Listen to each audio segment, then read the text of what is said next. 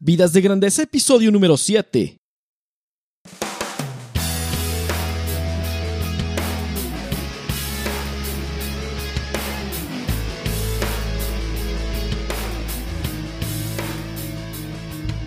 Bienvenidos a Vidas de Grandeza, donde nuestra misión es brindarte la inspiración, claridad y ánimo necesarios para trabajar con propósito y vivir con pasión.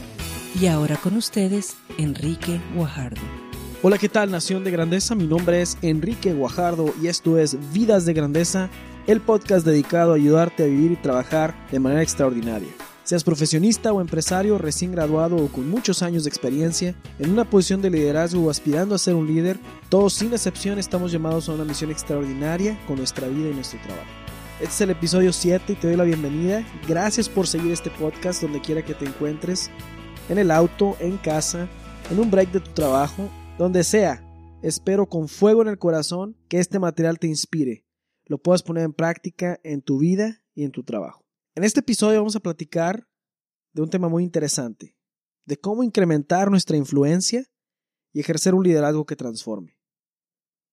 Con líder no me refiero únicamente a alguien que tiene un puesto de autoridad delegado, sino también a alguien que sin tener un puesto de autoridad influencia o quiere influenciar positivamente la vida de los demás.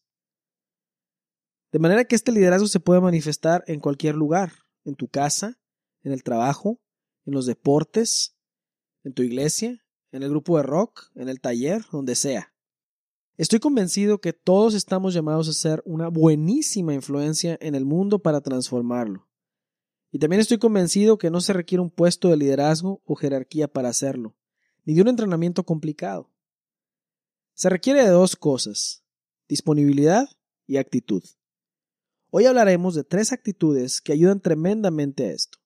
Pero primero, te voy a contar una historia de liderazgo que en realidad sucedió.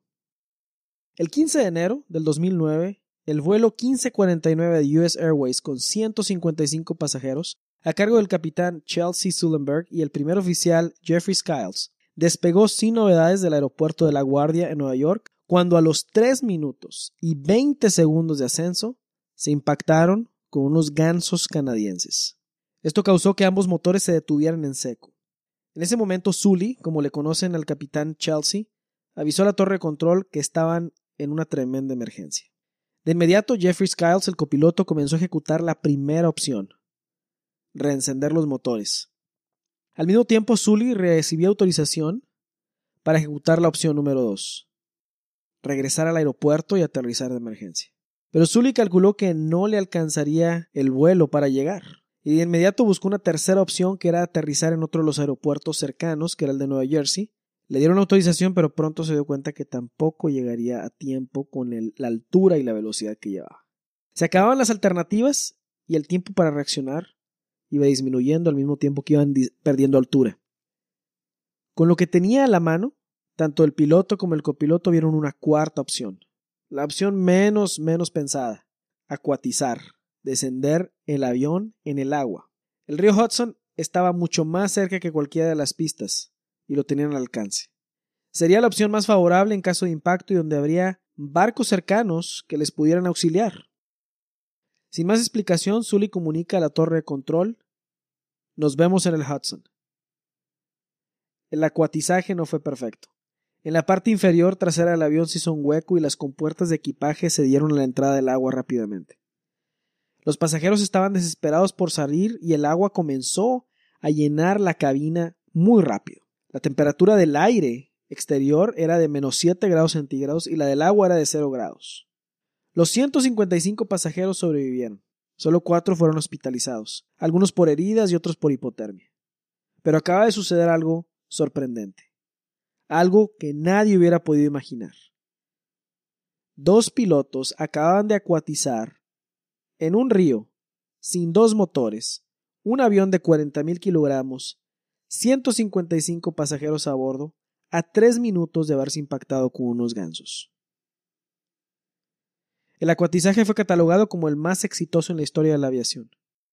La tripulación entera del avión fue condecorada con honores. Es una historia de liderazgo, trabajo en equipo y éxito como pocas. ¿Qué tiene que ver esta historia con nosotros?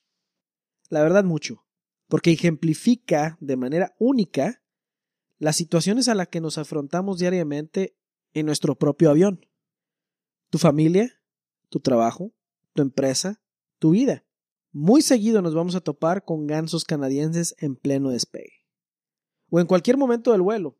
Son obstáculos, circunstancias, problemas. Esos son los gansos canadienses.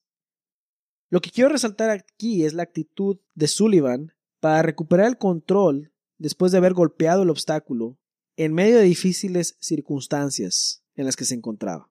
Y con esto vamos a empezar el tema con la primera actitud para incrementar tu influencia y ejercer un liderazgo que transforme. La primera actitud es tomar responsabilidad. Hemos sido llamados a la vida en libertad. Si no lo sabes, te lo comunico. Eres libre. Te lo repito. Eres libre. Somos libres. Es un regalo increíble. La pregunta a contestar con nuestra vida es qué haremos con esa libertad. No es transferible. La libertad no se la puedes transferir a alguien. No puedes ceder tu libertad de, de decisión a nadie. Aun cuando decidimos no decidir, estamos decidiendo. Un líder se sabe libre en todo momento. Aunque esté bajo obediencia, sigue siendo libre. En el ambiente tan complejo de hoy, la tentación de sentirse y actuar como víctima es muchísima.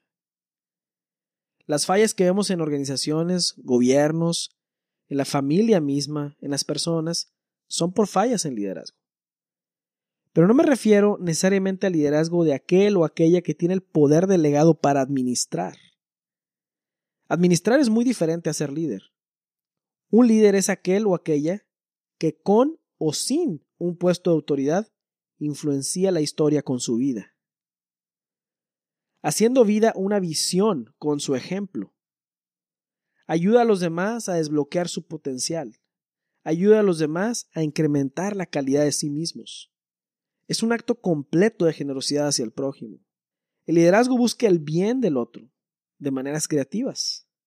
No tiene nada que ver con el carisma, o las habilidades, o la perfección. Tiene todo que ver con la actitud y la disponibilidad. El líder no es el que dice qué se va a hacer para que los demás lo obedezcan. El líder es el que inspira para que los demás lo sigan, tras una visión. Porque el líder sabe muy bien que al igual que él o ella, todos somos libres en todo momento. Visto desde este punto de vista, todos estamos llamados al liderazgo. ¿Tienes el regalo de ser padre o madre? Estás llamado al liderazgo. ¿Tienes el regalo de estar casado o casada? Estás llamado al liderazgo. ¿Tienes un negocio? Estás llamado al liderazgo. ¿Eres empleado? Estás llamado al liderazgo. ¿Tienes un puesto de administración o manejo de personas? Es simple, estás llamado al liderazgo. Inspirar a los demás es el rol del líder. Para inspirar a los demás, el líder tiene que encontrar su propia voz, su identidad, su misión única e irrepetible. En el libro de negocios y liderazgo, El principio de Oz, de Roger Connors, que es un libro, bueno, buenísimo. Este problema de la actitud de la víctima, la falta de responsabilidad, no es un problema de algunos cuantos lugares o países. El libro está traducido casi en todos los idiomas del mundo. Eso quiere decir que en todos lados se encuentra el problema de la responsabilidad. Este libro se llama El principio de Oz porque hace alusión a la historia del mago de Oz. Si recordamos en la historia del mago de Oz, está Dorothy, el hombre de hojalata, el león y el espantapájaros. Y a cada uno de ellos les faltaba algo. Al espantapájaros le faltaba un cerebro para pensar. Y al león le faltaba coraje para ser valiente. Y al hombre de hojalata le faltaba un corazón para sentir. A todos les faltaba algo e iban en busca de que el mago de Oz, que era famoso por conceder deseos, etc., les pudiera conceder todo lo que les faltaba. Pero se topan con la sorpresa de que el mago no les da nada, pero les pide una misión y la misión es que acaben con una bruja que andaba, que andaba ahí, ¿verdad? Sin haberles dado nada de lo que pedían. Y al final se dan cuenta que lo que estaban pidiendo ya lo tenían. Entonces, este libro del principio de Oz, que es un libro de negocios, se basa en esta historia y hace analogía a cosas que todos los días se presentan en las empresas y en las organizaciones que son parecidas a la historia del mago de Oz. Y en este libro, Roger Connors explica de manera única el ciclo de la mentalidad de la víctima y cómo este ciclo es el obstáculo número uno a nivel mundial para el desarrollo personal, profesional y organizacional. La mentalidad de la víctima es una forma de pensar que se ha esparcido como epidemia alrededor del mundo y opera bajo el siguiente principio. Alguien tiene la culpa de lo que pasa o de lo que me pasa y alguien me lo tiene que resolver. A todos los niveles de las organizaciones, inclusive en nuestra interacción diaria, podemos identificar este fenómeno. Hemos logrado especializarnos en manufacturar obstáculos y excusas. La más común es que soy muy joven. Es que soy muy viejo. ¿Algunas otras de la lista?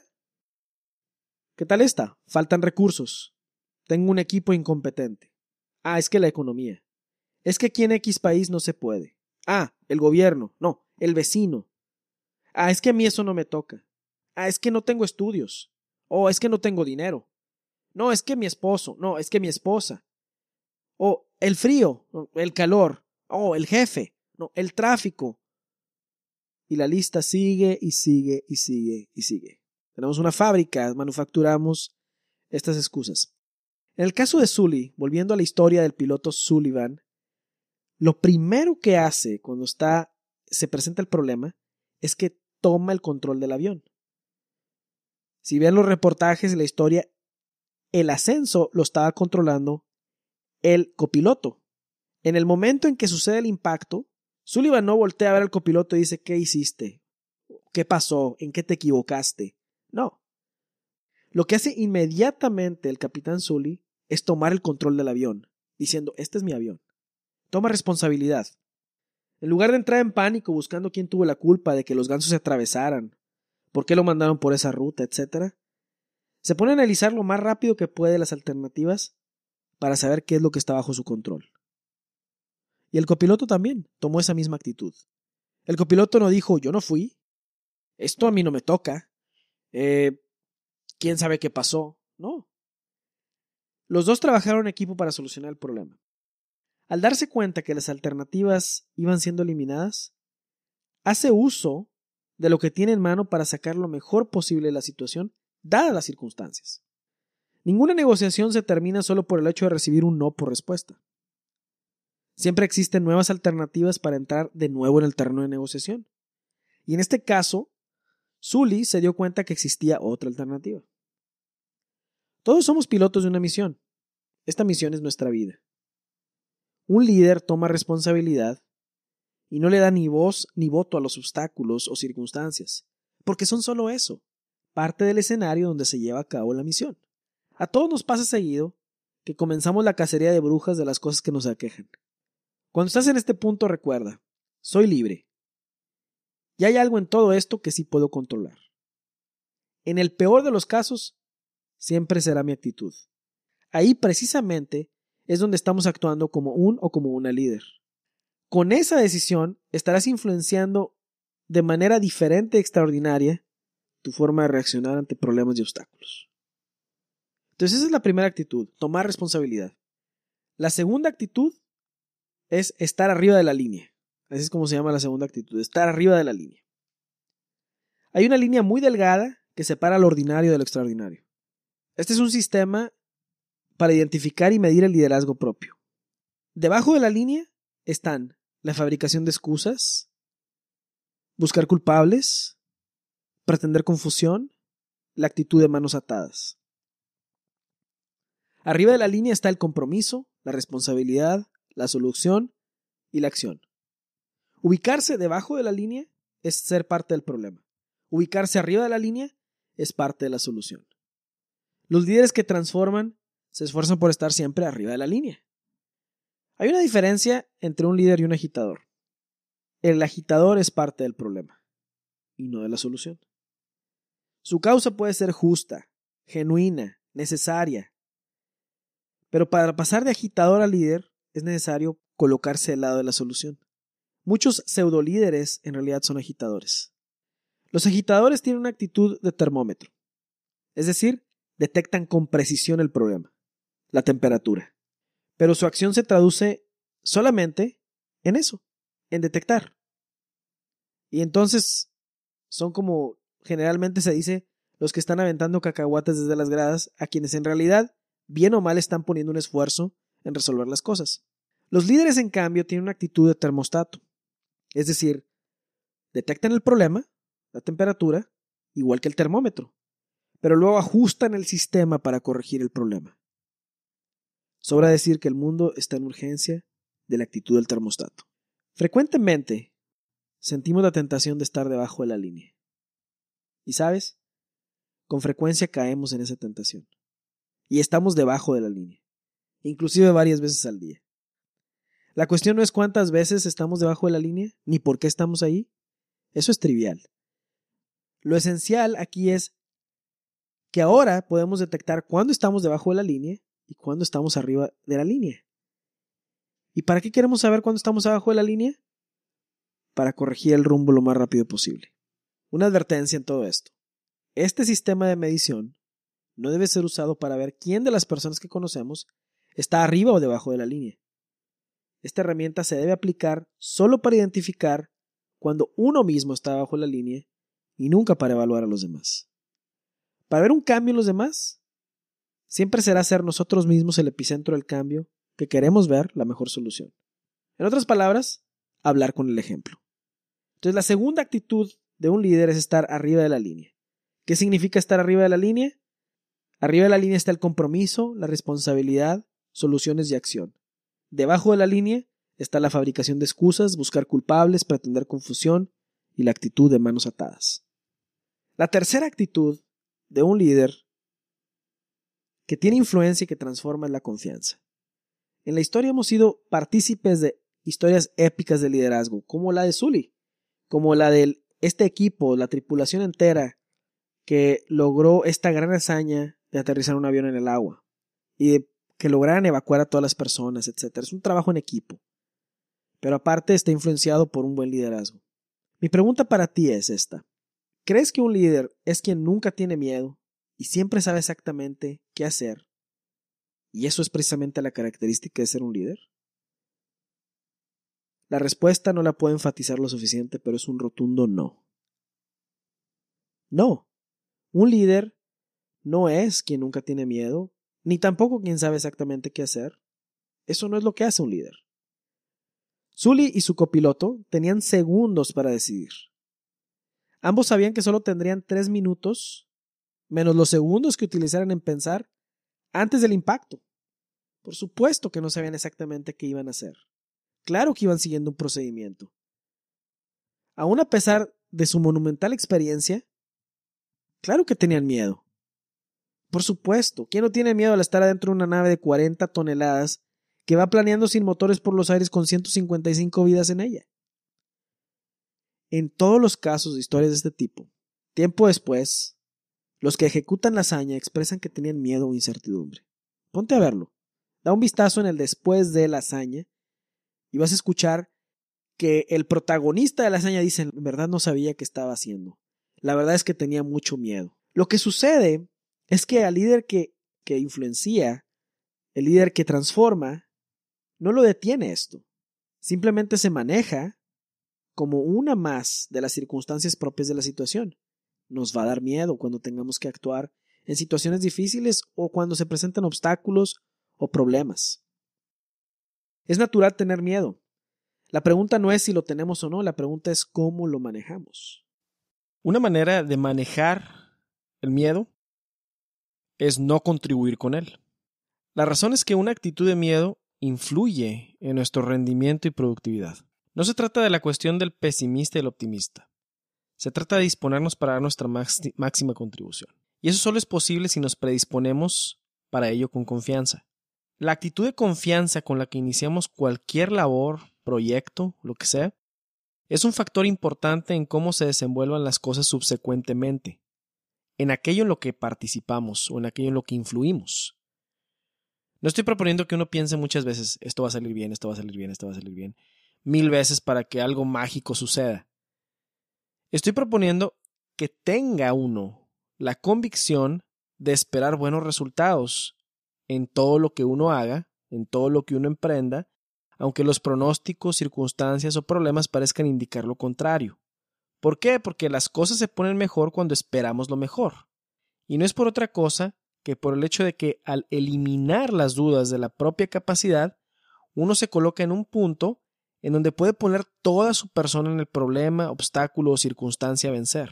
Tener confianza, infundir confianza, significa poner el corazón en las cosas. Cuando las cosas en las que nos involucramos no salen bien, en aquello en lo que depende de nosotros, no es por una falta de habilidad la mayor parte de las veces. La mayor parte de las veces por falta de corazón, de estar completamente involucrado. Y cuando uno duda de sus capacidades o falla la confianza, uno no se puede involucrar por completo. Es como un freno. ¿Qué es lo que va a venir primero? ¿La confianza para resolver el problema o el pensar que ese problema puede ser resuelto? Pues no se da una sin la otra. Las probabilidades de solución de algo van a aumentar en medida en que la convicción de que se pueda lograr esté presente. Si lo vemos en términos de probabilidad y estadística, y uno se pregunta qué tantas probabilidades tengo de resolver este problema, de que venzamos este obstáculo, o de que podamos salir adelante pese a esta circunstancia, la respuesta sería la siguiente. En lo que no depende de ti, no lo sabemos. ¿Sí? No lo sabemos. En lo que no depende de nosotros, no sabemos qué probabilidades haya. Pero en aquello que depende de uno, por mínimo que esto sea, y en el peor de los casos siempre será la actitud, las probabilidades de éxito incrementarán a la medida en que uno tenga confianza de tener éxito en eso que está uno enfocándose. Es que si uno empieza con la idea de que esto no va a salir bien, esto no va a funcionar, lo más seguro es que no. Pero no porque algo suceda cuando dices eso, sino porque aquello en lo que tú contribuyes no va a ser el 100% porque tú mismo piensas que tu 100% no basta para resolver eso. Y no lo sabemos. Entonces, como no lo sabemos, hay que poner el 100.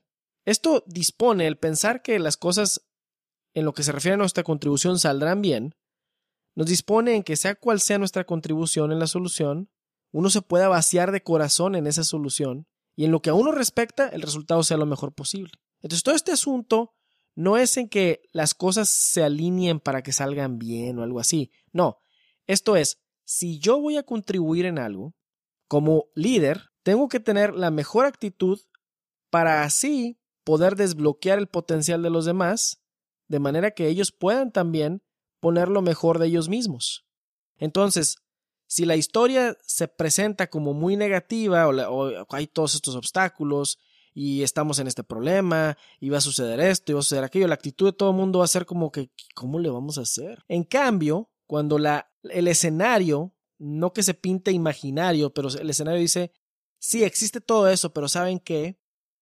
Lo podemos lograr si ponemos nuestro empeño, lo podemos lograr si seguimos este plan, lo podemos lograr si hacemos esas actividades, tengamos confianza en que así será. Ahí es diferente porque de todo lo que podría salir mal, las personas que contribuyen a que salga bien no van a ser el problema.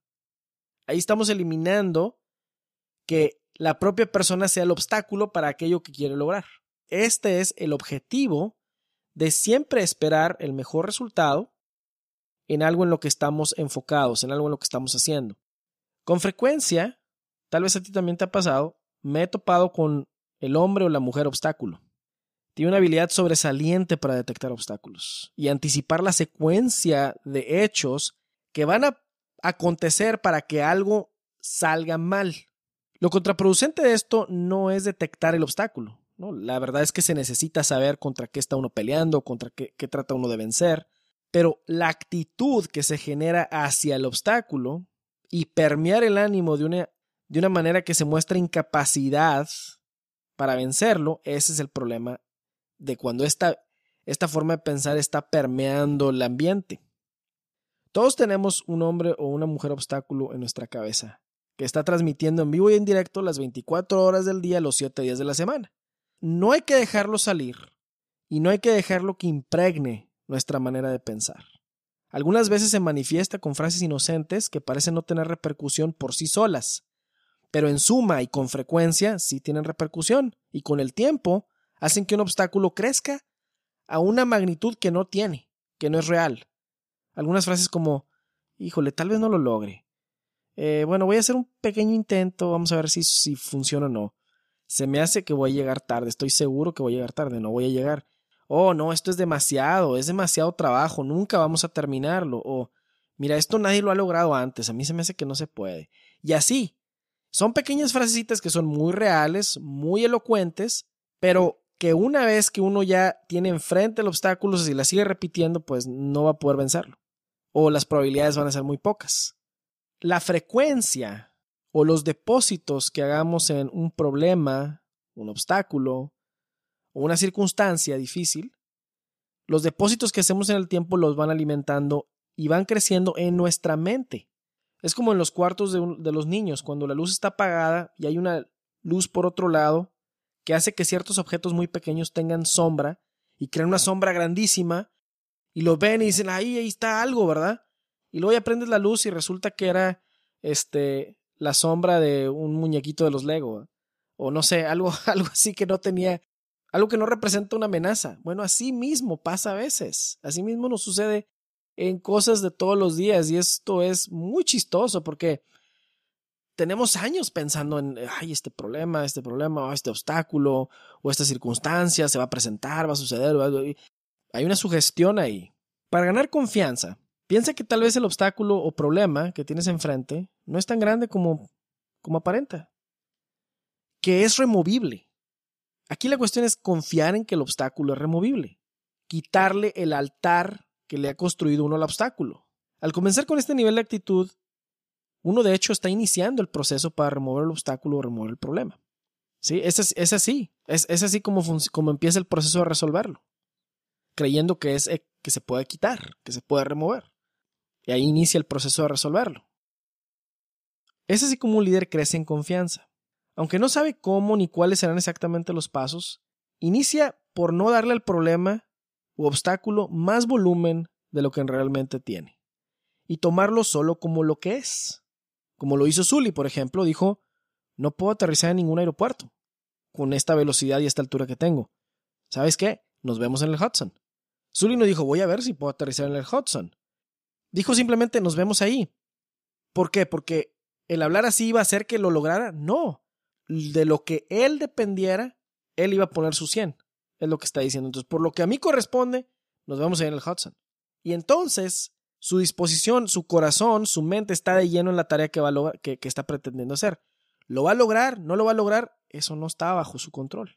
Eso no está bajo su control. Pero en aquello que de él dependía, él estaba seguro. El resultado pudo haber sido el muy diferente. Él pudo haber dicho aún así, ahí nos vemos en el Hudson. Y probablemente no hubiera, si no lo hubiera logrado y hubiera pasado una catástrofe mayor o lo que fuera, no es porque lo que él haya dicho o lo que él haya pensado, pero sí hubiera quedado claro y le hubiera quedado claro a él, si el desenlace hubiera sido otro, que por él no quedó y que puso su 100% en actitud y en experiencia y en todo lo que podía hacer. Finalmente los hechos salieron como todos preferían, pero a veces no va a ser así. Pero eso no quiere decir que uno no va a poner su máximo empeño, empezando por la actitud, para que las cosas sucedan y se resuelvan.